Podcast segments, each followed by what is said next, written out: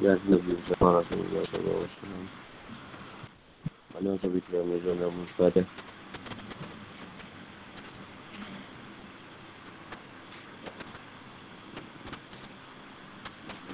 Bismillahirrahmanirrahim Rabbi Sari Salih Wa Yaslimi Am Waluratan Merisan Ya Taukan Amabak Ini wasiat nafkah setahun bagi perempuan yang ditinggal mati suaminya dan muta'ah setiap perempuan yang ditalak. Al-Baqarah 240 hingga 242. Kemudian syaitan wajib.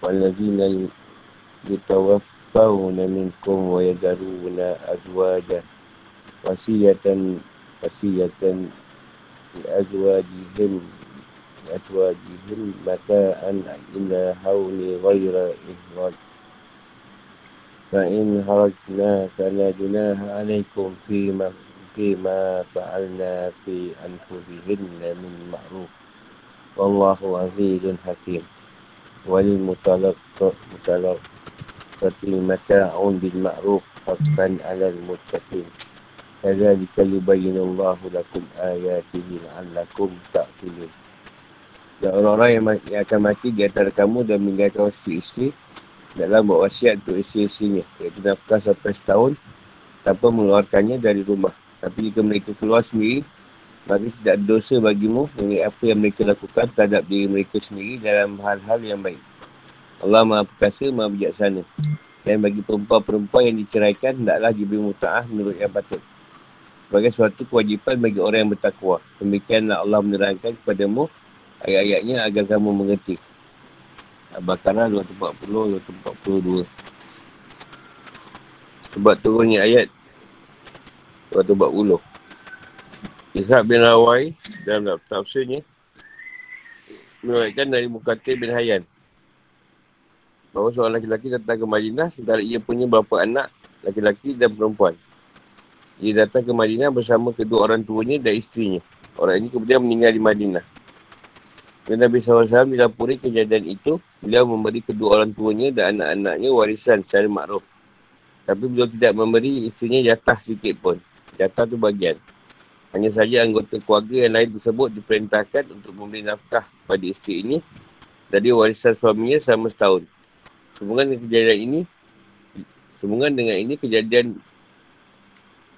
Sehubungan dengan kejadian inilah turun ayat dan orang-orang yang akan meninggal dunia di antaramu dan meninggalkan isteri. Turunnya ayat 241.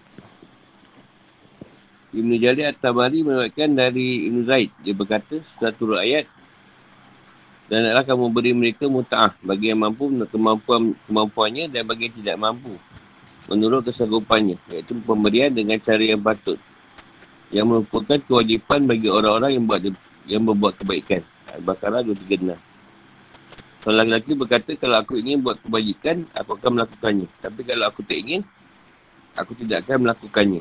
Allah pun menukar ayat kepada perempuan-perempuan yang diceraikan. Adalah diberikan oleh suami ini. Minta Menurut yang makruf. Sebagai suatu kewajipan bagi orang yang bertakwa. Hubungan antara ayat. Dan ayat ini melengkapi hukum-hukum pernikahan yang disebutkan di dalam surah ini. Ini sela-selanya diselang, diselang, diserangi dengan ayat tentang perintah menjaga solat kerana solat adalah yang agama. Dan sangat penting untuk diperhatikan. Kalau siapa menjaga semua solat, saya ia akan mematuhi hukum Allah SWT dan mengamalkan syariatnya. Sebagaimana firman Allah SWT dan mohonlah pertolongan kepada Allah dengan sabar dan solat. Al-Baqarah 45. Hal ini telah diterangkan sebelumnya. Syekh Muhammad Abdul mengatakan cerita dan saya makna lain iaitu makna yang secara konsisten menjadi uslub Al-Quran yang khas iaitu meleburkan berbagai tujuan Al-Quran jadi satu. Yang ini akidah, hikmah, nasihat, hukum-hukum ibadah, hukum-hukum sipil dan lain-lain. Agar si pembaca dan si pendengar tidak bosan dengan satu macam saja dari aspek-aspek tersebut serta untuk memperbarui semangat. Perbarui semangat pemahaman dan pengertian pembaca dan pendengar dalam solat dan dalam kesempatan lain. Mana tu Mak Abdul kata tu kena banyak ni huraian dia lah. Jadi tidak satu-satu apa satu keadaan ni tak percaya Al-Quran supaya dapat membawa semangat. tentang pemahaman yang baru dan pengertian bagi yang membaca dan yang mendengar dalam solat dan dalam keadaan lain. Tak dan penjelasan. Orang yang mendekati ajal, orang yang mendekati ajalnya di antara kamu dan ia mengingatkan isteri harus membuat wasiat untuk isteri itu supaya ia diberi muta'ah secara terus menerus. Muta'ah terus menerus di rumah sampai setahun penuh. Tidak mengusirnya dari rumah atau melarangnya tinggal di sana. Jadi isteri yang menjadi janda itu mendapat nafkah dari harta suaminya yang meninggal dunia selama setahun penuh. Ahli waris harus tidak mengeluarkan perempuan yang tinggal mati suaminya dan tidak menghentikan nafkah baginya. Sebelum habis satu, satu tahun. Apakah perintah ini bersifat wajib atau anjuran? Ada dua pendapat sebagai berikut. Satu menurut jumhur, edah wafat pada masa awal Islam adalah setahun penuh. Ketentuan ini meneruskan kebiasaan masa Arab. Kemudian ayat ini dinasab dengan ayat waris dalam surah An-Nisa dan ayat di atas yang lebih belakang turunnya. Dan orang yang mati di antara kamu setelah meninggalkan isteri-isteri dalam buat dalam mereka menunggu 4 bulan 10 hari. Al-Baqarah 234. Dengan turunnya ayat ini, edah wafat yang semula setahun yang yang semula setahun berubah menjadi 4 bulan 10 hari. Dan isteri berhak mengambil bahagian warisannya. Ibn Jarir At-Tabari merupakan dari Haman Haman bin Yahya. Dia berkata, Aku pernah menanyai kata dah tentang firmannya. Waladhi na yutawafu na minkum. Yazaruna azwaja wasiyat wasiyat wasiyatan azwajihim. Nata'an ila hawni hawl. Wairu ihraj. Dia menjawab, dulu bila perempuan ditinggal mati suaminya, dia berhak tinggal di rumah dan mendapat nafkah selama setahun dari harta suaminya asalkan ia tidak keluar rumah. Selanjutnya hukum ini dihapus dalam surah An-Nisa di mana isi diberi bagian waris waris yang tertentu. Sepelapan jika punya anak dan seperempat jika tidak punya anak. Dan edahnya menjadi empat bulan sepuluh hari. Allah SWT berfirman Waladhi na yutawafu na minkum Wa yazaru na azwaja Ayat ini menasakkan Dan memansuhkan Ketentuan wasiat nafkah setahun yang berlaku sebelum itu. Dua, menurut Mujahid dan Abu Muslim Al-Asfahani Seorang ahli tafsir yang terbilang senior. Ayat ini masih berlaku hukumnya Dan dinasak Dalam tafsirnya Ar-Razi mentajih Dapat ini. Mujahid berkata dalam ayat Abu Jarir tentang edah perempuan yang tinggal mati suaminya turun dua ayat. Iaitu orang-orang yang meninggal dunia di antaramu dengan menyiapkan isteri-isteri hendaklah para isteri itu menanggungkan dirinya beredah 4 bulan 10 hari. Dah dijelaskan tak kesannya sebelum ini. Dan ayat ini dan ayat ini. Ayat pertama berlaku bagi perempuan yang beredah. Wajib menjalani edah di keluarga suaminya. Ya Allah menurut ayat ini dan orang-orang yang akan meninggal dunia di antaramu sampai dan Allah maha perkasa lagi bijaksana. Allah menetapkan tujuh bulan dua puluh hari sebagai kelengkapan setahun. Dan ini sebagai wasiat sah pada isteri apakah mahu tinggal dalam wasiatnya atau keluar rumah. Ini yang dimaksud dengan firmannya. Dengan tidak disuruh pindah dari rumahnya akan tapi jika mereka pindah sendiri maka tidak dosa bagimu. Wali atau waris dari yang meninggal. Cara edahnya masih seperti semula. Dua ayat ini harus diartikan untuk dua keadaan. Jika si pilih tinggal di rumah, tinggal di rumah suaminya yang meninggal dan mengambil nafkah dari hartanya, maka edahnya setahun. Tapi jika tidak, maka edahnya 14 10 hari. Jadi berdasarkan pendapat Mujahid ini, edah punya tempoh yang wajib dijalani. Iaitu tempoh minima. Dan tempoh yang boleh dipilih untuk dilaksanakan atau tidak. Iaitu tempoh maksimum. Ada pun Abu Muslim mengatakan arti ayat ini adalah siapa pun yang meninggal. Di antara kamu dan ia meninggalkan isteri setelah sudah membuat wasiat untuk isterinya berupa nafkah setahun. Dan ia tinggal di rumahnya selama setahun jika isteri keluar sebelum itu dan ia melanggar wasiat suami. Tak ia tinggal di sana sama tempoh yang, ditentu, yang ditentukan Allah SWT baginya. Tak ada dosa dalam perbuatan baik yang ia lakukan mengenai dirinya.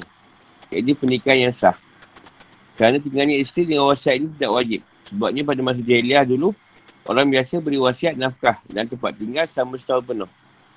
Dan dulu perempuan harus beredah selama setahun. Dan Allah SWT menerangkan dalam ayat ini bahawa hal itu tidak wajib. Jadi tidak ada nasab dalam ayat ini. Tidak ada pemansuhan. Ini macam harus lah.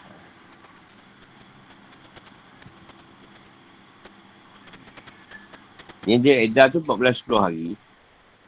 Uh, dan warisan tu tadi, kalau dia tidak keluar daripada rumah keluarga suami dia tadi, atau rumah dia tinggal, uh, dia layak menerima setahun. apa ni nafkah.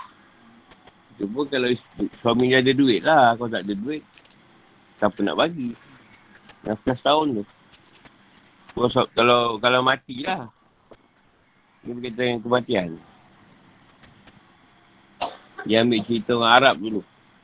Orang dulu ambil setahun.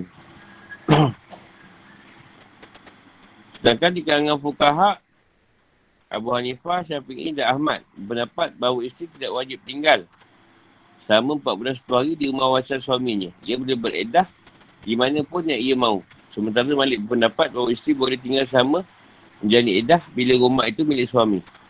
Atau rumah sewa yang sudah ia bayar uang sewanya sebelum meninggal.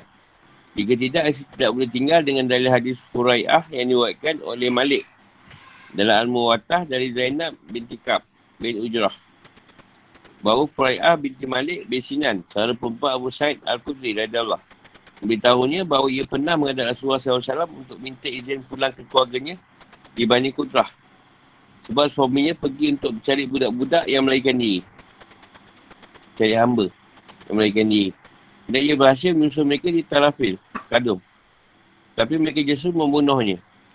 Quran mengatakan, aku lantar mohon izin kepada Rasulullah SAW untuk pulang ke keluarga ku di Bani Kurat, Bani Kudrah. Sebab suamiku tidak meninggalkanku di sebuah rumah yang ia miliki. Dan tu, tidak pula ia meninggalkan nafkah bagiku. Rasulullah SAW bersabda, baik silakan. Ketika aku banyak pergi dan baru sampai dekat bilik, dia memanggilku atau seorang memanggilku. Lalu bertanya, kamu tadi berkata apa? Aku datang mengulangi kisah tadi tentang suamiku. Dan dia bersabda, tinggallah di rumahmu sampai masa edahmu habis. Akhirnya aku menjalani edah di rumah itu selama 4 bulan 10 hari. Dan ketika ketika Osman bin Affan jadi khalifah, ia pernah mengutus seseorang kepada untuk bertanya tentang peristiwa itu. Aku datang beritahunya dan ia pun memutuskan perkara berdasarkan kisahku itu. Duduk di rumah yang tinggal dengan suami. Tapi kalau rumah tu rumah sewa, uh, tak dibayar dan tak duit nak bayar, eloklah di penuh. Di tempat lain. Kalau rumah tu dah dibayar suami dia, dulu masih hidup, masih panjang, tak boleh duduk lagi. Sebab kat Arab ni dia sewa setahun-setahun. Malaysia ni sewa sebulan-sebulan. Ha, jadi memang sebulan tak nak, nak bayar keluar. Arab dia mesti setahun. Tak ada, tak ada sewa sebulan ni Arab. Sebab tak nak orang lagi. Nanti dia ambil setahun, kalau nak lagi, lagi lah. Lepas setahun tu. Biar aku dah rapat kata dia. Dan jika isteri keluar dengan kemauan sendiri, setelah habisnya edah, tak ada dosa atas kamu. Wahai para ahli waris yang disuruh untuk melaksanakan wasiat tersebut mengenai perbuatan baik menurut syariat dan kebiasaan yang dikerjakan isteri tentang dirinya, misalnya keluar rumah, cari pelamar, bersolek dan menikah. Sama hal itu tidak bertentangan dengan syariat kerana kamu tak punya kuasa apa-apa atas mereka. Dan Allah Maha Perkasa dan dia menghukum orang yang menentangnya serta dia maha bijaksana yang segala hal dan dia mempertimbangkan masyarakat hamba-hambanya. Selanjutnya Allah SWT mendengarkan hukum muta'ah. Muta'ah bagi perempuan yang ditalak secara umum. Dia menyebutkan bahawa muta'ah iaitu jumlah harta yang disepakati oleh suami dan isteri atau ditentukan oleh hakim. Disyariatkan bagi setiap perempuan yang ditalak. Baik dia sudah digauli maupun belum. Ia kewajipan atas orang-orang yang bertakwa. Yang takut kepada Allah dan gentar terhadap hukumannya. Bagaimana dia menerangkan hak, hak isteri. Allah pun menjelaskan kepada kalian hukum-hukum lainnya dengan ayat-ayatnya yang jelas. Yang diiringi dengan penjelasan faedahnya. Untuk menolong kita meraih kebaikan di dunia dan di akhirat. Serta agar kita menontonkan segala sesuatu. Serta hikmah dan pelajaran yang terkandung di dalamnya. Apakah perintah untuk memberi muta'ah itu sifatnya wajib atau anjuran? Kami sudah menjelaskan pandangan para fukaha dalam masalah ini. Ringkasnya, perintah memberi muta'ah ini sifatnya mustahab. Menurut jumhur, wajib menurut mazhab syafi'i. Dan juga merupakan pendapat Ibn Abbas, Ibn Umar, Said bin Jubair, Hasan Al-Basri dan sejumlah tabi'in lain.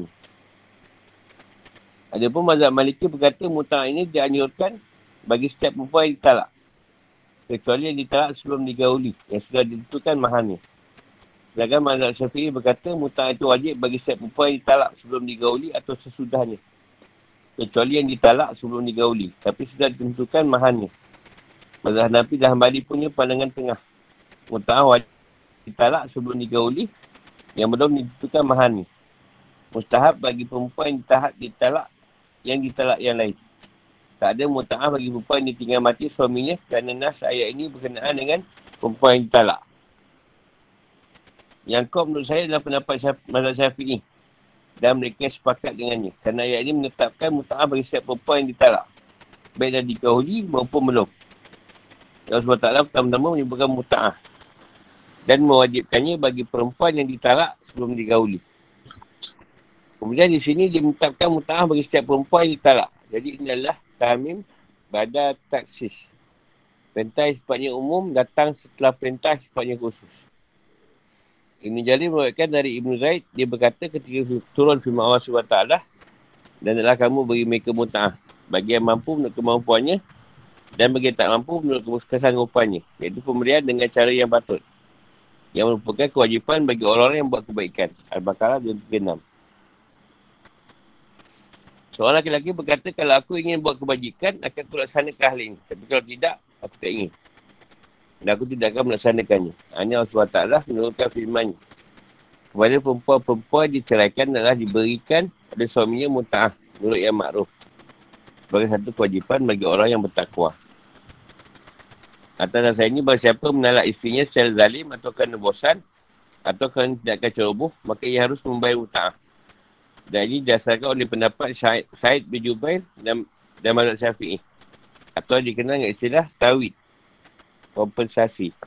Atau atas talak ceroboh. Rasanya muta'ah ini sesuaikan dengan keadaan kaya miskinnya suami. Dapat ini merealisasikan masahat menghindarkan mudarat yang menimpa isteri akibat talak yang tidak adil. Dan mengurangi terjadinya kasus talak. Talak ceroboh ni macam perceraian tu jatuh talak sebab silap kesalahan suami. Bukan kesalahan isteri. Isteri suami yang buat hal. Talak ceroboh. Jadi ayat ini me... menambah ayat semalam. Malam tu dikira muta'ah tu bagi yang tidak digauli. Yang ditetapkan mahali. Dan yang tak ditetap separuh bagi yang tak digauli. Yang tak ditetapkan mahali. Ayat ni, muta'ah kena bagi. Bagi si yang dah ditalak. Digauli atau tidak. Ha. Maknanya ni keseluruhan. Yang pertama dikira sebab keadaan suami sendiri. Kesalahan suami. Kesalahan isteri. Jadi perempuan yang ditalak ada empat macam. Satu perempuan yang ditalak dan sudah digauli. Serta dah ditentukan maharnya. Ia berhak mendapatkan suruh mahar yang sudah ditentukan itu. Dengan dalil firman Allah SWT, tidaklah bagi kamu mengambil kembali sesuatu yang telah kamu berikan kepada mereka. Al-Baqarah 29. Dan firman, jika kamu ingin mengganti isimu dengan isi yang lain, dan kamu telah memberikan kepada seorang di antara mereka harta yang banyak, maka janganlah kamu mengambil kembali sedikit pun darinya. An-Nisa 20. Edahnya adalah tiga, tiga kali kuruk, tiga kali suci. Dua perempuan yang ditalak sebelum digauli dan belum ditentukan mahalnya ia wajib diberi muta'ah yang besarnya sesuaikan dengan kekayaan suami. Dan ia tidak mendapat mahal dengan dalil firman Allah SWT. Tak ada dosa bagimu jika kamu menceraikan isteri kamu yang belum kamu sentuh. Atau belum kamu tentukan mahalnya. Al-Baqarah 236. Ayat ini ia tak harus menjalani edah. Sebab dia belum digauli. Tiga perempuan yang ditalak yang sudah ditentukan mahalnya. Tapi belum pernah digauli ia mendapat separuh mahar yang ditentukan itu dengan dalil firman Allah SWT dan jika kamu menceraikan mereka sebelum kamu sentuh yang campuri padahal kamu sudah menentukan maharnya maka bayarlah seperdua dari yang telah kamu tentukan ia tidak harus menjalani edah. Ha, jenis yang ketiga ni pun tak perlu edah. Sebab belum digauli. Empat perempuan yang ditalak yang sudah digauli. Tapi belum ditentukan mahalnya. Ia mendapat mahal misli. Mahal rata-rata kerabat perempuannya. Yang ini disepakati semua ulama. Yang dari Allah SWT, maka kerana kenikmatan telah kamu dapatkan dari mereka, berikanlah mas kawinnya kepada mereka sebagai satu kewajipan. Anisa 24. Ini perempuan yang ditalak tapi sudah digauli. Mana yang ini menurut sebagai ulama adalah maka berilah mereka mahalnya. Berdasarkan perkiraan. Bila mahal itu belum ditentukan sebelumnya. Perlu dicatat bahawa saat menyebutkan jenis-jenis jenis perempuan yang ditalak, Allah Ta'ala tidak menyuruh kita memberi muta'ah. Kecuali satu perempuan yang belum digauli. Tak peduli apakah sudah ditentukan mahalnya atau belum. Sebagaimana dalam ayat ini. Wahai orang yang beriman, bila kamu menikahi perempuan-perempuan mukmin, bila kamu ceraikan mereka sebelum kamu mencampurinya, maka tidak ada masa edah atau mereka yang perlu kamu perhitungkan. Namun berikanlah mereka muta'ah dan lepaskanlah mereka itu dengan cara yang sebaik-baiknya. Al-Azab 49. Atau dua, perempuan yang belum digauli dan belum ditentukan mahalnya. Sebagaimana firmannya, belum kamu sentuh atau campuri atau belum kamu tentukan mahalnya. Al-Baqarah 236. Yang ini sebelum kamu belum menggauli mereka dan belum menentukan mahalnya, kamu wajib memberi mereka sesuatu. Yang ini muta'ah. Dengan ayat firmannya, Wal-mati. Wal-mati uhun. Yang berarti berilah mereka sesuatu yang, yang boleh mereka nikmati. Sebagaimana telah kami terangkan sebelum ni. Fikir kehidupan atau hukum. Ayat ini, ayat ini menunjukkan dua hal sebagai berikut. Pertama, edah perempuan yang ditinggal mati suaminya. Iaitu setahun penuh dan selama setahun itu ia harus tinggal di rumah suami yang meninggal. Dan diberi nafkah dari hati suami itu. Sama sesi tidak keluar rumah. Jika ia keluar, para ahli waris tidak berdosa. Dan mereka menghentikan pemberian nafkah terhadapnya. Selanjutnya, keharusan edah sama setahun ini dihapus dengan edah sama 4 bulan 10 hari. Dan nafkah dihapus dengan bagian warisan seperempat dan seperapan. Yang disebutkan dalam surah An-Nisa. Hal ini merupakan pendapat Ibn Abbas kata ada adakah Adahak dan Ibn Zaid dan Arabi. At-Tabari menukir dari Mujahid, ayat ini masih berlaku, tidak dinasak. Masa Edah sudah ditetapkan 14 hari, ini Allah beri wasiat bagi isteri untuk tinggal di rumah suami selama 7 bulan 20 hari. Maka terserah kepadanya apakah mau tinggal di rumah itu mau tinggal di rumah itu berdasarkan wasiat tersebut atau mau keluar daripada rumah itu. Itu maknanya firman Allah SWT dengan tidak disuruh pindah dari rumahnya akan tapi jika mereka pindah sendiri, maka tidak dosa bagimu. Wadah atau waris dari yang meninggal. Biarkan mereka buat yang makruf terhadap diri mereka. Kedua, utara perempuan ditalak. Para ulama berbeza pendapat tentang ayat ini. Abu Sol berkata, ayat ini masih berlaku tidak dinasak. Dan muta'ah harus diberikan pada setiap perempuan yang ditalak. Dapat ini juga dipegang Azuri, Said bin Jubair dan Syafi'i. Dari riwayat yang paling sahih. Hanya saja ia mengecualikan perempuan yang ditalak sebelum digauli digauli. Tapi sudah ditentukan mahalnya sedangkan Malik berkata muta'ah dianyurkan bagi setiap perempuan yang ditalak. Kecuali yang ditalak sebelum digauli. Tapi sudah ditentukan mahalnya maka ia cukup mendapat separuh mahal separuh mahal yang ditentukan yang ditentukan itu. Tapi kalau belum ditentukan mahalnya maka ia berhak memperoleh mutah. Lebih sedikit daripada mahal mesti. Atau lebih banyak Ini tidak ada batas ukuran. Ibn Zaid menganggap ayat ini didasar oleh ayat. Dan jika kamu ceraikan mereka, sebelum kamu sentuh atau campur. Al-Baqarah 237. Yang ini perempuan yang ditalak yang sudah ditentukan mahalnya tapi belum digauli. Berhak dapat separuh mahal yang sudah ditentukan itu. Jadi ia tak berhak memperoleh mutah. Yang, yang dapat mahal tidak ada muta'ah. Tak ada sagawati. Sebab Syafi'i mewajibkan muta'ah bagi perempuan yang melakukan huluk. Sedangkan para ulama mazhab maliki berkata, bagaimana mungkin perempuan yang menebus dirinya mendapat muta'ah. Bukankah dirinya yang memberi? Kok bisa ia mendapat muta'ah? Kok bisa? Bila orang tu dah minta tebus talak, lepas tu dapat pula muta'ah. Tak boleh lah. Dia kata kok bisa. Tidak ada muta'ah bagi perempuan yang memilih bercerai dari suami. Baik dalam keadaan fuluk, liat atau budak yang diberdekakan. Atau hamba yang diberdekakan. Budak yang boleh bercerai dari suami. Tak peduli apakah ia sudah digauli atau belum. Baik sudah ditentukan mahalnya maupun belum. Tak ada muta'ah. Bagi perempuan yang yang nak bercerai dari suami. Dia nak minta cerai. Baik pun tembus talak ataupun dia. Ataupun hamba yang diberdekakan. Dan ia pilih bercerai. Dia oleh atau belum, dia tak dapat muta'ah. Yang perempuan minta cerai pula dia apa? Minta muta'ah pula. Ada soalan? Mahal misli ni dia. Dia kata apa dia? Kerabat perempuan kan?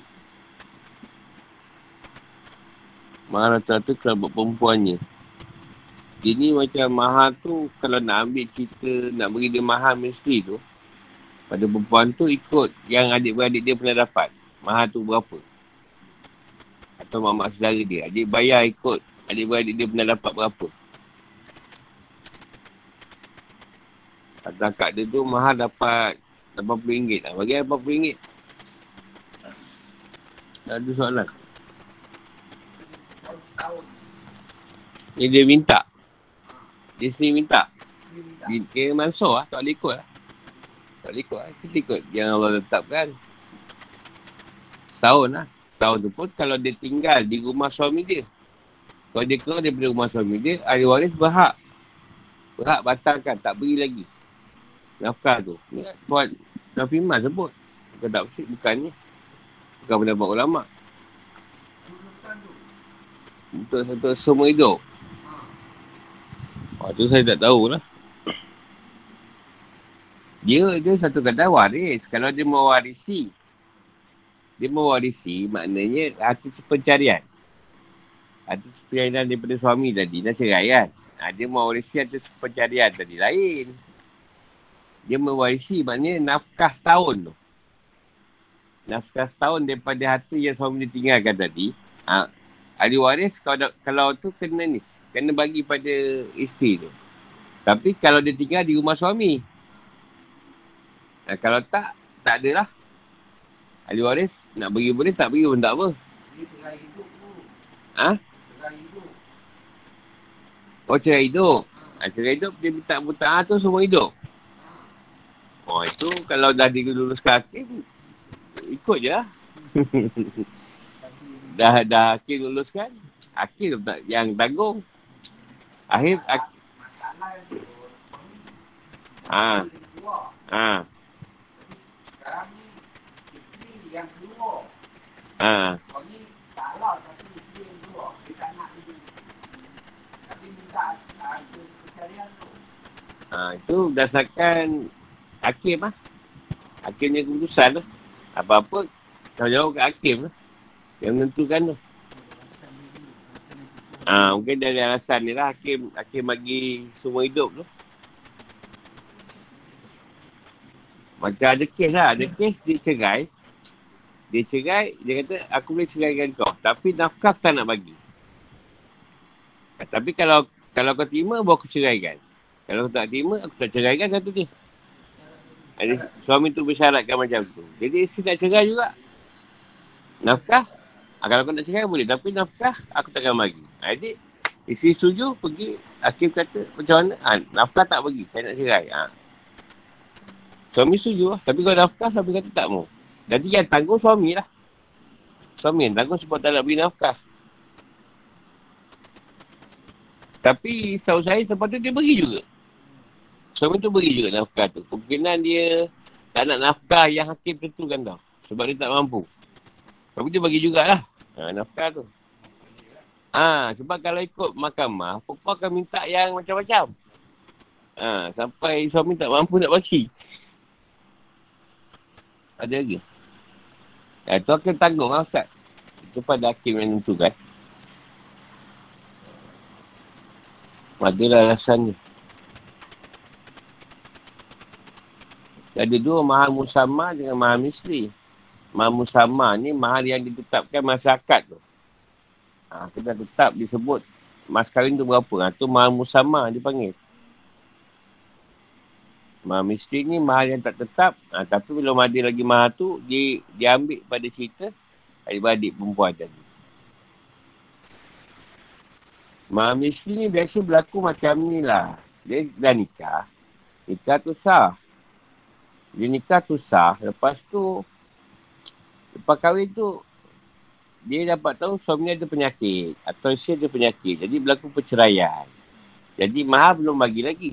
Ha, tu yang mahal miskin tu, dia ambil daripada adik-adik dah pernah dapat berapa.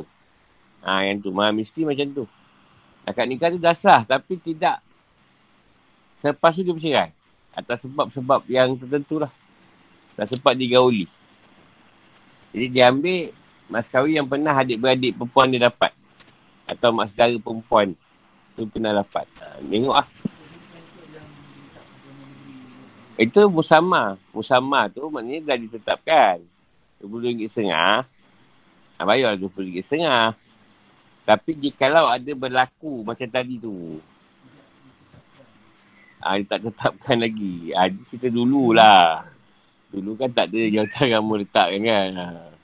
Kadang main kahwinnya mahal pun tak tahu berapa.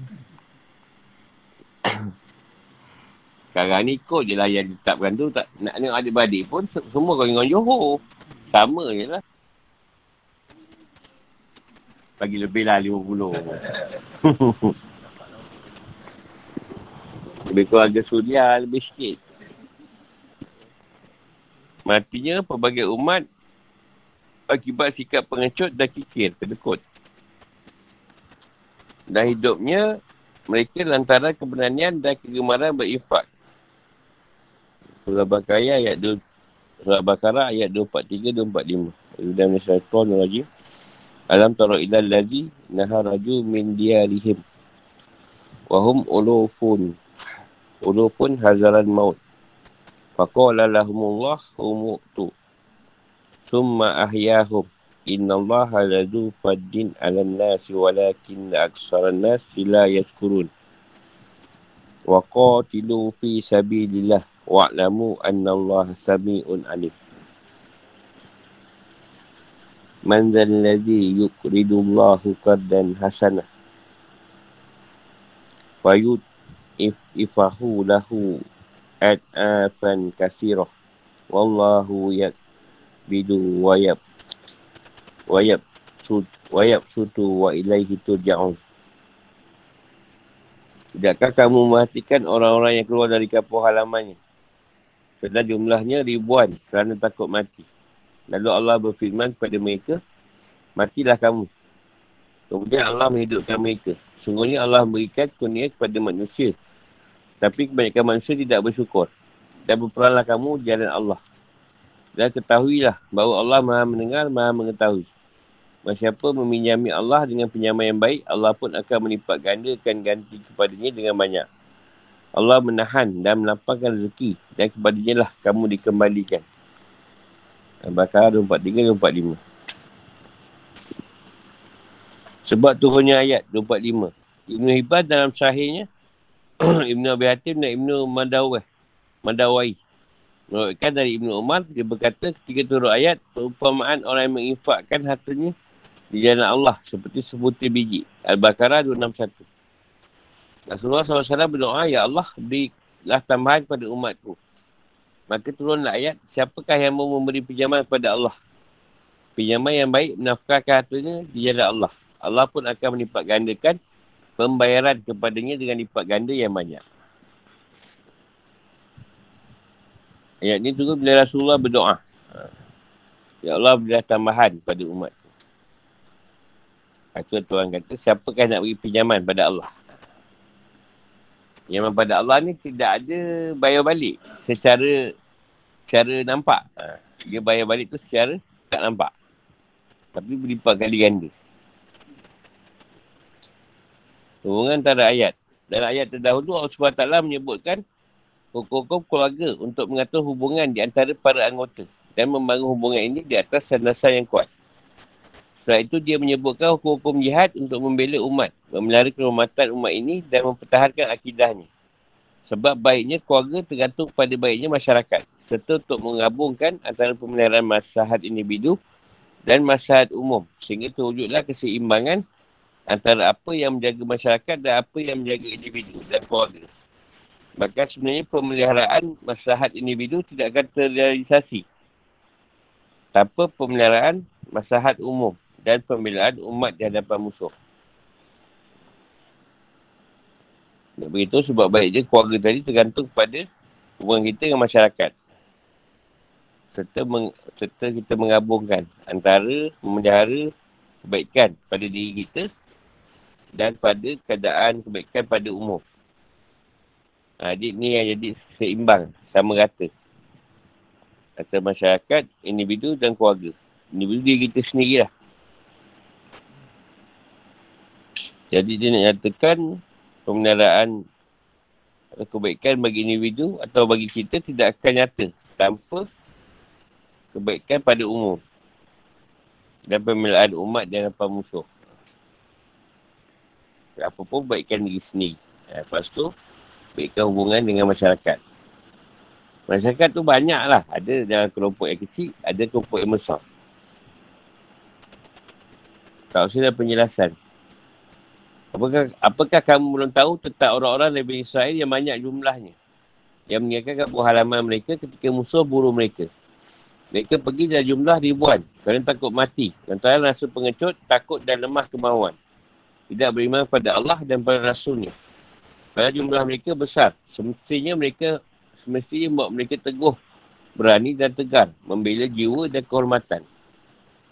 Al-Quran tidak menerangkan jumlah bangsa dan negeri mereka kerana yang dikenaki adalah pelajaran soal ilmu.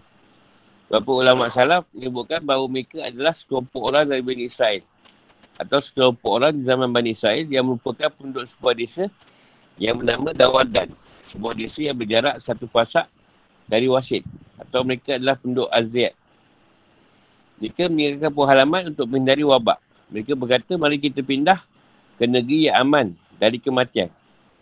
Namun mereka justru ditangkap musuh, dibantai sebagai besarnya dan dicerai beraikan. Atau Allah matikan mereka tanpa perang. Dan dia menghidupkan mereka supaya mereka sedar. Dan tahu bahawa manusia tidak boleh lari dari keputusan dan keadaan Allah. Atau rasa takwil yang sama. Ketika mereka melahirkan diri, Allah matikan mereka dengan penindasan dan penyiasaan musuh terhadap mereka. Dan tertindasnya mereka oleh musuh itu tidak lain kerana mereka bersikap pengecut. Dan tidak mahu saling menolong saudaranya. Dan salah seorang. Kemudian Allah menghidupkan mereka berkat doa. Salah seorang Nabi Bani saya yang bernama Izikil. Izikil. Akhirnya mereka menyadari kekeliruan mereka yang amat keji. Lalu mereka menyatukan barisan, memerangi musuh dengan ikhlas dan berhasil mengembalikan kemudian kehormatan dan kemerdekaan mereka. Menurut sebuah riwayat dari Ad-Dahak, mereka adalah sekelompok orang dari Bani Israel yang diseru oleh raja mereka untuk berjihad. Tapi mereka melarikan diri kerana takut mati. Sehingga Allah matikan mereka selama 8 hari. Kemudian dia menghidupkan mereka supaya mereka tahu bahawa tak ada sesuatu pun yang dapat menyelamatkan mereka dari kematian. Kemudian dia menghidupkan mereka dan merintahkan mereka berjihad dengan firmannya. Wakoti itu fisabilillah. Ibn Atiyah mengatakan kisah ini suruhnya bersanat lemah. Firmannya wahum uluh. Menunjukkan bahawa jumlah mereka sangat banyak. Dan firmannya faqala lahumullahu humutu. Dan Masyari berkata, katanya Allah matikan mereka, dipakainya ungkapan seperti ini. Nak tunjukkan bahawa mereka mati bersama-sama. Serentak dengan perintah dan kehendak Allah. Dan kematian itu tidak seperti kematian pada umumnya. Seolah-olah mereka diperintahkan melakukan sesuatu maka mereka langsung melaksanakannya tanpa berasa enggan dan ragu. Ungkapan ini seperti firman Allah SWT, urusannya bila dia mengendaki sesuatu, dia hanya berkata kepada dia, jadilah. Ya, maka jadilah sesuatu itu. Kun. Kun fayakun. Ini merupakan dorongan pada kaum muslimin supaya berjihad dan berusaha. Berusaha meraih mati syahid. Juga menunjukkan bahawa kalau memang kematian itu tidak boleh dihindari, maka sebaiknya manusia mati di jalan Allah. Abu Hayyan mengatakan dalam kapaya ini ada kata yang dihapus. Kira-kira yang dihapus adalah kata Famatu.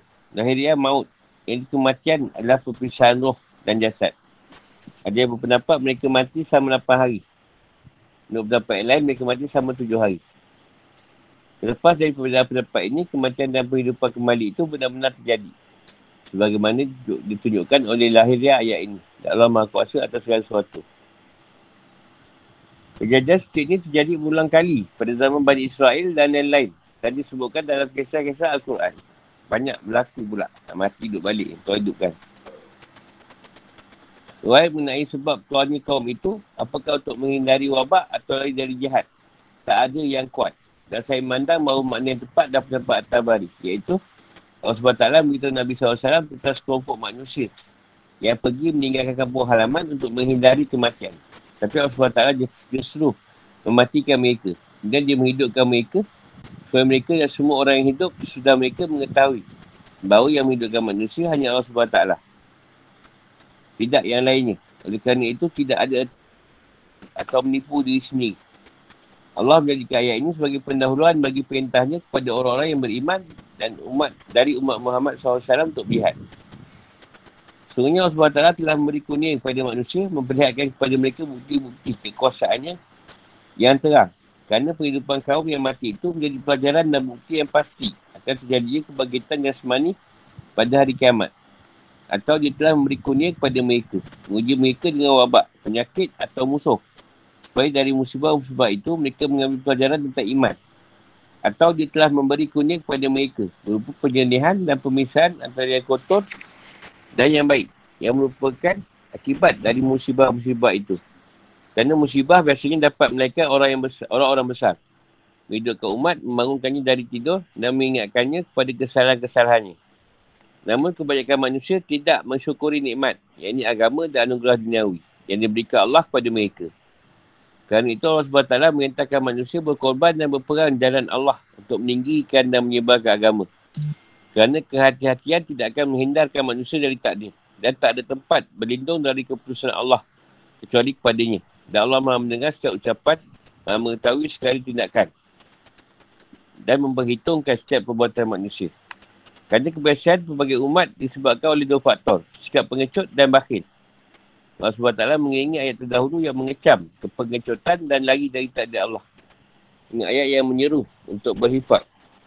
Man zalladhi yukridu. Yukrid. Allah SWT mengungkapkan infak dengan silakot. Pembelian hutang.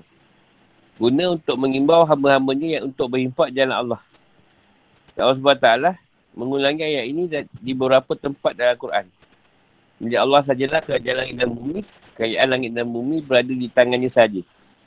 Dia melapangkan dan menyempitkan rezeki bagi siapa pun yang dikendakinya. Berapa banyak pahalanya secara berlipat ganda yang jumlahnya diketahui hanya Allah. Salah satu contoh berlipat gandaan pahala terdapat dalam firmannya. Perumpamaan orang-orang yang mengimpak harta, hartanya jalan Allah seperti sebutir biji yang menumbuhkan tujuh tangkai. Pada setiap tangkai ada seratus biji. Allah menimpak gandakan bagi siapa yang dikendaki. Dan Allah maha luas, maha mengetahui. Al-Baqarah 261. Oleh kerana itu, berinfaklah kamu tanpa banyak pertimbangan lagi. Kerana Allah lah memberi rezeki. Dia menyempitkan rezeki bagi hamba-hamba yang dikenakinya dan melapangkan bagi hamba-hamba yang lain. Dan dalam hal itu, dia mempunyai hikmah yang sangat dalam. Padanya lah tempat kembali manusia pada hari kiamat, maka kerjakanlah amal yang soleh. Wahai orang-orang yang beriman, saya kalian akan mendapatkan ganjarannya jika kalian kembali kepada Allah di akhirat. Fikir kehidupan atau hukum. Abu Kutubi memandang bahawa pendapat yang paling benar dan yang paling masyur sesuai dengan riwayat dari Ibn Abbas adalah mereka meninggalkan kampung halaman untuk menghindari wabak penyakit. Ha, macam sekarang lah COVID ni ha, nak lari pula daripada Malaysia. Gila jumpa mana pun, semua ada COVID. Ibn Abbas berkata mereka pergi di kampung halaman untuk menghindari wabak. Tapi kemudian mereka mati. Akhirnya salah seorang Nabi berdoa pada supaya Allah menghidupkan mereka. Agar mereka menyembahnya. Allah pun menghidupkan mereka. Diwakilkan pula dari Hasan Basri bahawa mereka melarikan diri dari wabak, dari penyakit. Ayat ini mengandungi beberapa hukum berikut. Satu, umur musibah dan penyakit berada di tangan Allah. Beriman kepada hal ini wajib hukumnya. Berhati-hatilah pada kenyataannya. Tidak berguna untuk menghindarkan diri dari takdir. Hanya saja kerana takdir itu tidak diketahui. Manusia boleh mengambil langkah-langkah untuk menjaga diri dari malapetaka dan menghindari hal-hal yang ditakuti sebelum hal-hal itu menimpa.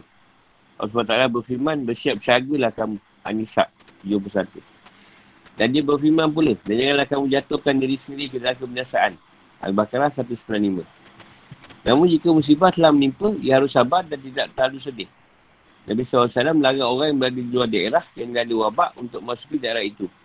Dan melarang orang yang berada di daerah itu, seperti itu, menyingkir dari sana untuk menjadi wabak tersebut. Ini wajib dilakukan setiap orang ingin menjaga diri dari musibah. Ha, ni dah sebut dah ni. Kau degil juga. Ini Nabi yang sebut. Konsep ni serupa dengan sabda Rasulullah SAW. Janganlah kalian mengharapkan bertemu musuh.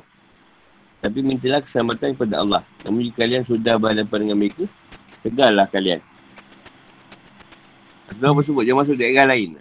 Daerah lain pun jangan masuk daerah tu. Dia ambil cerita ni, bawa ni. Jadi jadi lah PKP apa tu. Banyak hadis lain yang menunjukkan konsep ini. Kalimah hadis meruatkan yang disebutkan di, di sini adalah riwayat Bukhari. Dari Abi Besat bin Abi Waqas. Bahawa ia pernah mendengar Usama bin Zaid menceritakan kepada Sa'ad. Bahawa Rasulullah SAW pernah bicara tentang al-wajah. Ini penyakit. Dia bersabda, wabak adalah hukuman atau azab yang ditipakan kepada sebagian umat. Kemudian azab itu masih tersisa di bumi. Kadang datang dan kadang pergi. Masa siapa mendengar ada wabak di sebuah daerah, maka janganlah ia pergi ke sana. Dan masa siapa berada di daerah yang terserang wabak, maka janganlah ia keluar dari daerah itu demi menghindari wabak tersebut. Atau dasar di sini dan sejenis ialah Umar dan para sahabat Allah Wanhum. Berpijak kala mereka pulang dari Sab. Ketika mereka diberitahu Abdul Rahman bin Auf tentang hadis ini. Yang mana kisah ini masyur dan kita Al-Muwatah dan lain-lain. Al-Luri menerbatkan dari Ibn Abbas bahawa Umar pergi ke Syam. Tampaknya di Sa'd, ia bertemu para pedagang yang berkata bahawa di Syam dia sedang, sedang ada wabak. Umar hantar bermusyawarah dengan orang-orang muhajirin dan ansar yang mentakainya. Mereka beza pendapat. Tak kali ia masuk pulang saja ke Madinah, Abu Ubaidah berkata, apakah kau hendak menghindari takdir Allah? Umar jawab, anda saja bukan kau yang berkata begitu, hai Abu Ubaidah. Kita menghindari takdir Allah dan pindah ke takdirnya yang lain. Cuba perhatikan seandainya kau punya unta, lalu kau bawanya ke lembah yang salah. Satu sisinya subur dan sisi yang lain kering. Bukankah kau mengembalikan, mengembalikan untamu ke di sisi yang subur itu? Berarti kau mengembalikannya dengan takdir Allah. Dan kalau kau mengembalikannya di sisi yang kering, berarti kau pun mengembalikannya dengan takdir Allah. Nabi Abdullah bin Auf yang melantas berkata, Aku mengetahui sebuah hadis tentang masalah ini. Aku pernah mendengar sebuah salah bersabda. Bila kalian mendengar ada wabak sebuah daerah, janganlah kalian datang ke sana. Dan bila ada wabak di sebuah daerah sementara, kamu berada di sana, maka janganlah kamu keluar untuk menghindarinya. Mendengar ini, Umar pun mengucapkan hamdalah. Dan ia balik ke Madinah. Berarti perkataan Umar di atas begini. Maksudnya tak boleh menghindari sesuatu yang sudah tak dekat Allah. Hanya saja Allah SWT menyuruh kita berjaga-jaga dari musibah dan Musa se- seboleh mungkin untuk melindungi diri dari hal-hal yang tidak dikendaki. Kalau ajar dah pasti tidak maju dan tidak mundur dari waktu yang ditetapkan. Maka alasan larangan masuki daerah yang terserang wabak dalam hadis di atas adalah supaya manusia tidak berkata. Seandainya seorang mati di daerah itu, seandainya ia tidak masuk ke daerah itu, tentu ia tidak mati. Ha. Omar melawan juga. Kalau dah nak mati, mati juga. Tapi hadis dah ada. Ah, Umar ikut je lah. Umar, Umar macam... Macam... Ni lawan juga. Eh, apa hal? Umar ni kalau bila Rasulullah sebut, ah dia tak ada buat apa. Dua kewajipan berperang. Terima Allah subhanahu wa qatilu fi merupakan seruan kepada umat Muhammad SAW agar berperang jalan Allah. Menurut pendapat Johor, itu perang niatkan untuk menegakkan agama Allah. Dan jalan Allah itu banyak macamnya. Macam-macam jalan dia. Berarti ayat ini umum sepatnya mencakupi semua jalan. Madik berkata, jalan Allah itu banyak ragamnya. Tiap-tiap jalan itu diperjuang, diperjuangkan. Dan jalan Allah yang paling agung adalah agama Islam. tak ada perbezaan pendapat dalam hal ini. Menurut sebuah pendapat, seruan dalam ayat ini ditujukan kepada orang-orang dari Bani Israel yang hidupkan kembali sudah mati. Dapat ini diwaikan dari Ibn Abbas dan Adahak. Uruh wa'u dalam uruh wa'u dalam firmannya waqatilu. Berdasarkan pendapat pertama adalah harfu ataf. Kata sambung. Yang menghubungkan, yang menghubungkan kalimat ini dengan kalimat sebelumnya. Dan sini tak perlukan itmar. Ini penyembunyian suatu kata. Yang kata itu terang. Dapat kedua, huruf ini merupakan kata sambung yang menghubungkan kalimat ini dengan perintah-perintah terdahulu. Dalam kalimat ini ada kata yang disembunyikan. Yang kira-kira berbunyi Qala lahum qatilu. Tiga, infak jalan Allah. Allah SWT memerintahkan jihad dan perang untuk menegakkan kebenaran, dia pun mengimbau agar kita berimpak untuk hal itu. Kerana persiapan pasukan memerlukan pembelanjaan yang besar. Dan infak jana Allah mendatangkan pahala yang besar. Seperti yang dilakukan oleh Sayyidina Osman Allah dengan membayai Yasyul Isra. Kisah Abu Dardah. Ibnu Abi Hatim menguatkan dari Abdullah bin Mas'ud dia berkata ketika turun ayat siapa yang memberi pinjaman kepada Allah pinjaman yang baik nafkah katanya dia Allah Abu Dardah Al-Shari berkata Rasulullah benarkanlah Allah SWT Benarkah Allah SWT ingin kami memberi pinjaman? Dia berkata, jawab, benar wahai Abu Dadah. Dia berkata, tidakkanlah tangan anda kepada saya, wahai Rasulullah. Setelah beliau menurunkan tangan, Abu Dadah berkata, saya pinjamkan kebun saya kepada Tuhan saya. Di kebun itu, ia punya 600 pohon kurma. Dan di sana pula isterinya Ummu Dahdah dan anak-anaknya tinggal. Ummu Dahdah dan anak-anaknya tinggal. Abu Dadah lantas mendatangi kebun itu dan berseru. Hai Ummu Dadah, keluarlah di kebun ini sebab aku sudah minjamkannya kepada Tuhan. Empat, melunasi hutang. Orang yang berhutang harus mengembalikan barang atau wang yang dipinjamnya kerana Allah SWT menerangkan bahawa impak jalan Allah tidak akan sia-sia di sisi Allah SWT. Dia pasti bagi balasannya. Tapi dia menyamarkan ganjarannya. Ini dalam kabar. Dalam kabar dinyatakan Istilah khabar dipakai untuk menyebut perkataan dan perbuatan para sahabat. Tapi kadang-kali dipakai pula untuk menyebut hadir Rasulullah. Nafkah jana Allah berlipat gandakan. Pahalanya sampai 700 kali ganda. 700 kali. Bahkan lebih dari itu. Lima, pahala pemberian utang. Pahala pemberian utang sangat besar kerana menyiapkan wang kepada orang seorang Muslim. Akan meringankan kesulitannya. Ibn Majah mengatakan dalam, dalam kitab sunnahnya dari Anas bin Malik. Dia berkata Rasulullah SAW bersabda. Pada malam Islam Mi'raj aku melihat tulisan di pintu Kaabah. Paling sedekah 10 kali lipat. Dan paling pemberian hutang 18 kali. 18 kali daripada paling sedekah. Aku datang menanya Ibrahim, mengapa pemberian hutang lebih baik daripada sedekah? Dia jawab, kerana orang yang minta-minta biasanya masih punya sikit harta. Sedangkan orang yang meminjam, wang hanya meminjam kerana sangat memerlukan. Dia pinjam bukan tak ada duit. Tapi memang memerlukan ketika tu. Enam. Pembelian hukum. Pembelian hukum, pembelian berapa hukum? Pembelian hutang. Peminjam wang harus mengembalikan dalam jumlah yang sama dengan yang ia pinjam. Boleh minjamkan wang, makanan dan haiwan. Kaum muslimin berpendapat bahawa persyaratan tambahan dalam hutang, hutang adalah riba. Nah, kalau tambahan tu riba. Jadi kita lalu sekarang lah. Pinjam dia kena ni. Ada di Interest. Kalau along lagi tu, bunga. Meskipun tambahan itu hanya satu biji beras. Biji beras pun ni riba. Boleh bayar hutang dengan barang yang lebih baik daripada ni pinjam. Ha, kalau barang tu lebih baik, boleh bayar balik dengan barang tu. Apabila hal itu tidak tidak disyaratkan secara eksplisit, atau secara adat kebiasaan. Kerana pembayaran seperti ini tergolong perbuatan makruf, perbuatan yang baik. Dengan ada hadis Abu Hurairah yang diwaikan oleh Al-Bukhari, Muslim dan lain-lain tak unta muda. Yang terbaik antara kamu adalah yang paling baik dalam membayar hutang. Orang yang berhutang menurut Malik tidak boleh beri hadiah kepada pemberi hutang. Dan si hutang pun tak boleh menerimanya bila diberi. Kecuali kalau keduanya sudah biasa saling memberi hadiah sebelum itu. Hal ini disebutkan dalam As-Sunnah. Ibn Majah mengatakan bahawa Nabi SAW bersabda. Apabila seorang beri hutang kepada saudaranya, tidak ia diberi hadiah atau dinaikkan kekenaan saudaranya tersebut. Hendaknya ia tidak menerima hadiah itu dan tidak menaiki kenderaan itu. Kecuali jika sebelumnya mereka sudah biasa saling beri hadiah dan menaiki kenderaan saudaranya. Ya, maksudnya kalau dah berhutang tu, tak payah beri hadiah. Ha, mungkin macam nak membodik pula kat situ.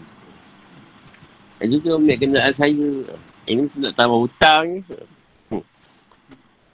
Tapi kalau dah biasa, tak ada masalah. Dah biasa beri hadiah je sama dia, tak kisah. Bolehkah mengutangkan atau menyedekahkan kehormatan yang berbaik?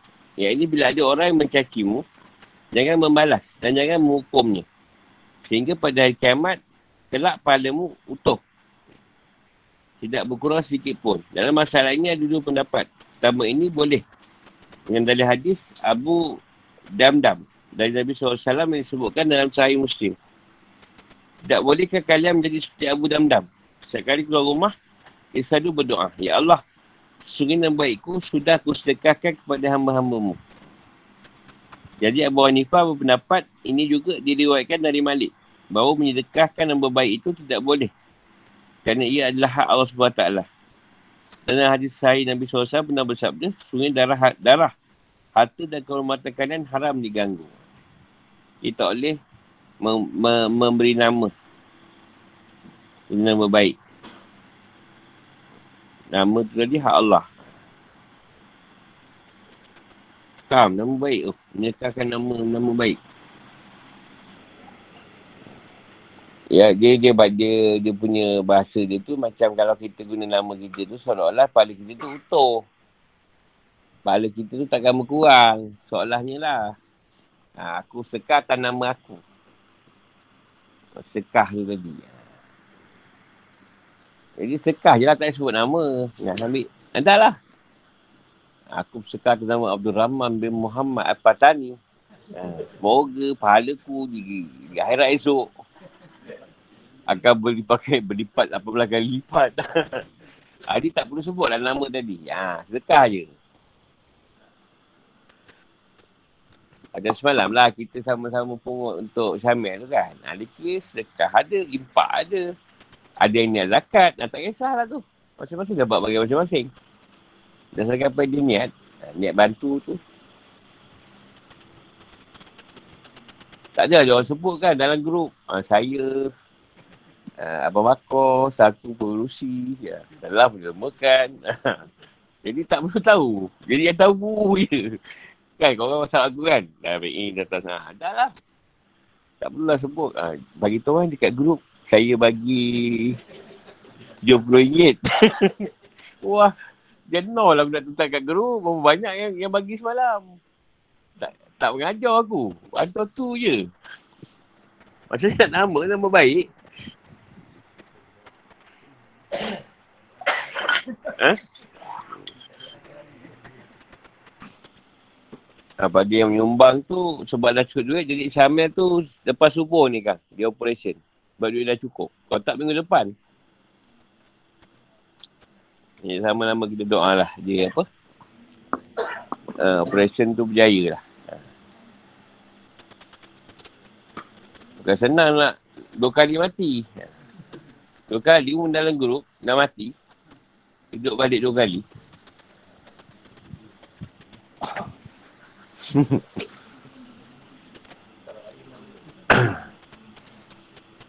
ni cerita ni mengisahkan tentang orang yang lagi bertakdir lah. Ha, ni diceritakan kaum Israel.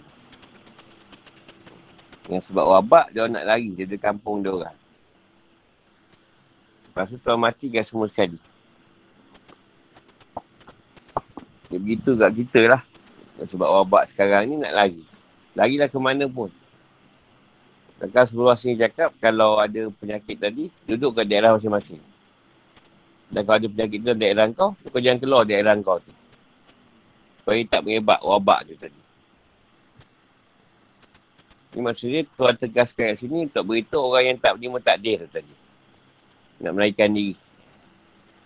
Contoh tadi tak nak berjihad pada jalan Allah. Dia dah ramai. Tapi Sebab tak berfakat, jadi takut. Takut jadi musuh pecah belahkan dia orang. Bunuh dia orang. Macam-macam musuh buat. Sebab takut nak melawan balik. Tapi masalahnya yang banyak kita tengok orang buat, benda tu tak ada keperluan untuk dia buat benda tu. Untuk dia berperang. Tapi dia dia pula nak menyerang balik polis lah apalah. Kan? Bukan ada permasalahan. Nak terangkan apa, ayat juga terangkan tentang apa, orang yang ambil hutang tu lebih besar ganjaran daripada bersedekah. Kalau kita yang susah tu, mana boleh bantu, bantulah. Ni pulang balik ikut apa yang kita bagi. Kalau seratus, seratus lah. Tak ada tambahan kat situ. Dan Tuhan nak tengok siapa yang boleh pinjam. Boleh bagi pinjam pada Allah tadi. Tanpa, tanpa nak pulangkan balik. Sedangkan Tuhan janji akan di, dibagi pulangan tu berlipat kali ganda. Tapi tak nampak lah pulangan tu macam mana kan. Kemudian di akhirat. Pahalanya tinggi. Besar. Itu yang tadi dah suruh tegur dia orang. Kau ni asyik asal nak bagi sekah je. Nak suruh sebut nama kau. Ha, tu dia kata jadi kalau jadilah macam Abu Dam-Dam. Dia doa minta dia, dia serah nama dia ke Allah. Kau orang asal sedekah je nak suruh sebut nama. Sedekah suruh aku sebut nama. Ha, tu yang suruh bising tu. So itu lah. Sahabat eh. Saya, saya ni saya bagi ni sekian. Saya lah sebut, penat lah nak sebut. Berapa banyak bagi tu. Tak ada kerja lain pula. Kita ni lah. Jadi kita cakap tadi, nama tu hak Allah. Yang nak guna nama kita sebab nak rasa nak lebih pahala, tak ada makna je. Tak tambah pahala tu. Jadi riak pula. Tak kabur pula. Jadi riak pula seronok. Eh baguslah dia bagi RM18,000. Pada.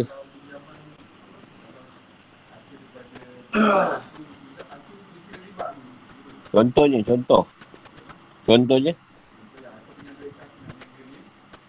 Lepas tu.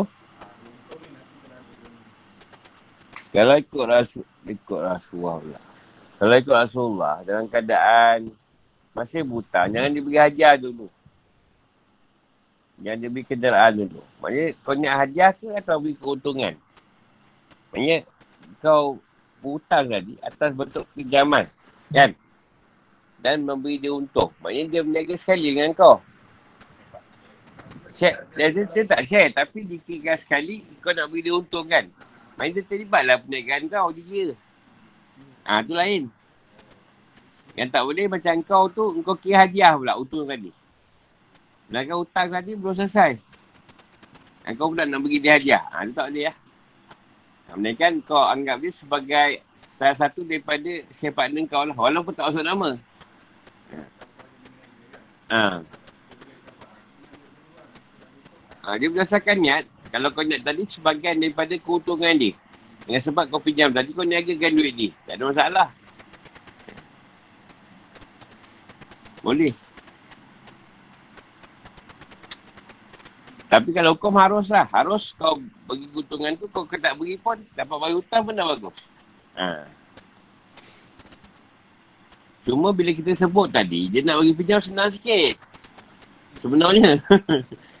kalau tak dia macam, tak apa-apa lah.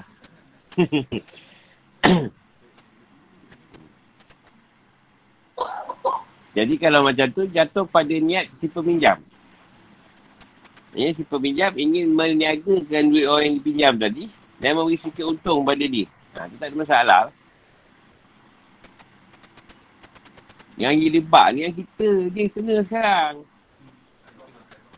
Ha, kita kena bukan telom bank semua. Dia orang lah tu. Kita terpaksa buat terpaksa. Atau kita terpaksa simpan setiap hari tu. Dan kita berdosa. Masuk kita riba je. Ha, kita ambil hutang esok baru selesai. Ya? Dosa-dosa riba kita tu. Tapi tu je cara yang ada. Yang Allah letak sekarang. Terlahir lah dia macam ni. Soalan lain?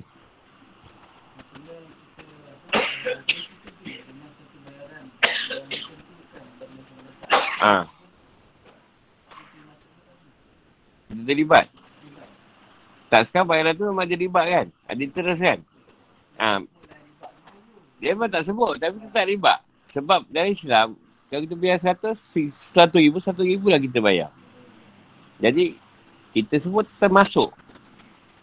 Termasuk dalam keadaan tu. Itu yang kita rasa bertaubat lah. Rasa hutang kita itu selesai lah. Nah, sebab tu sistem tu. Saya pun terlibat juga. nah, sistem yang dah diletakkan.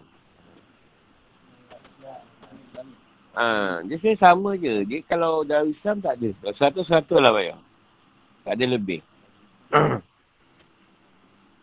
yang Rasulullah sebut tadi, dalam hutang yang beri hadiah. Kalau dah berasa beri hadiah, tak apa. Kalau kita dah selesaikan hutang, tiba nak beri dia hadiah. Susah dah bayar kan? Nak bayar RM10,000 kat dia, hutang. Lepas tu apa yang kita bayar, hanya ada hadiah sikit. Itu ah, lain. Ha, sebab kita dah bagi dia hadiah selepas bayar hutang tu selesai. Ha, ha, kita bayar dia, lepas tu kita bagi dia seratus kata.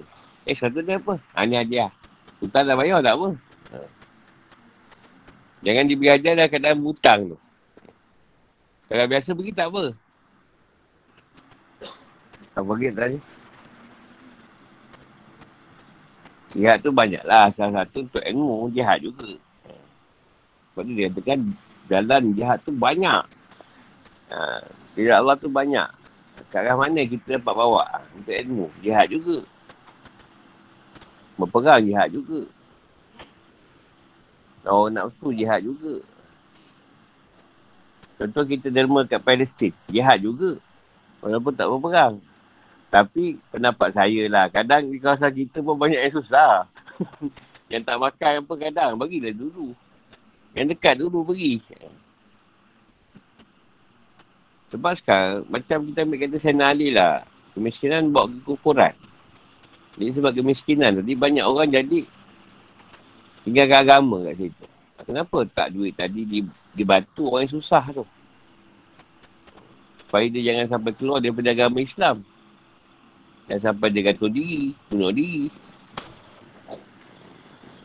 Lagi tanya. Kita sampai situ dulu. Sama malam esok insyaAllah. Assalamualaikum.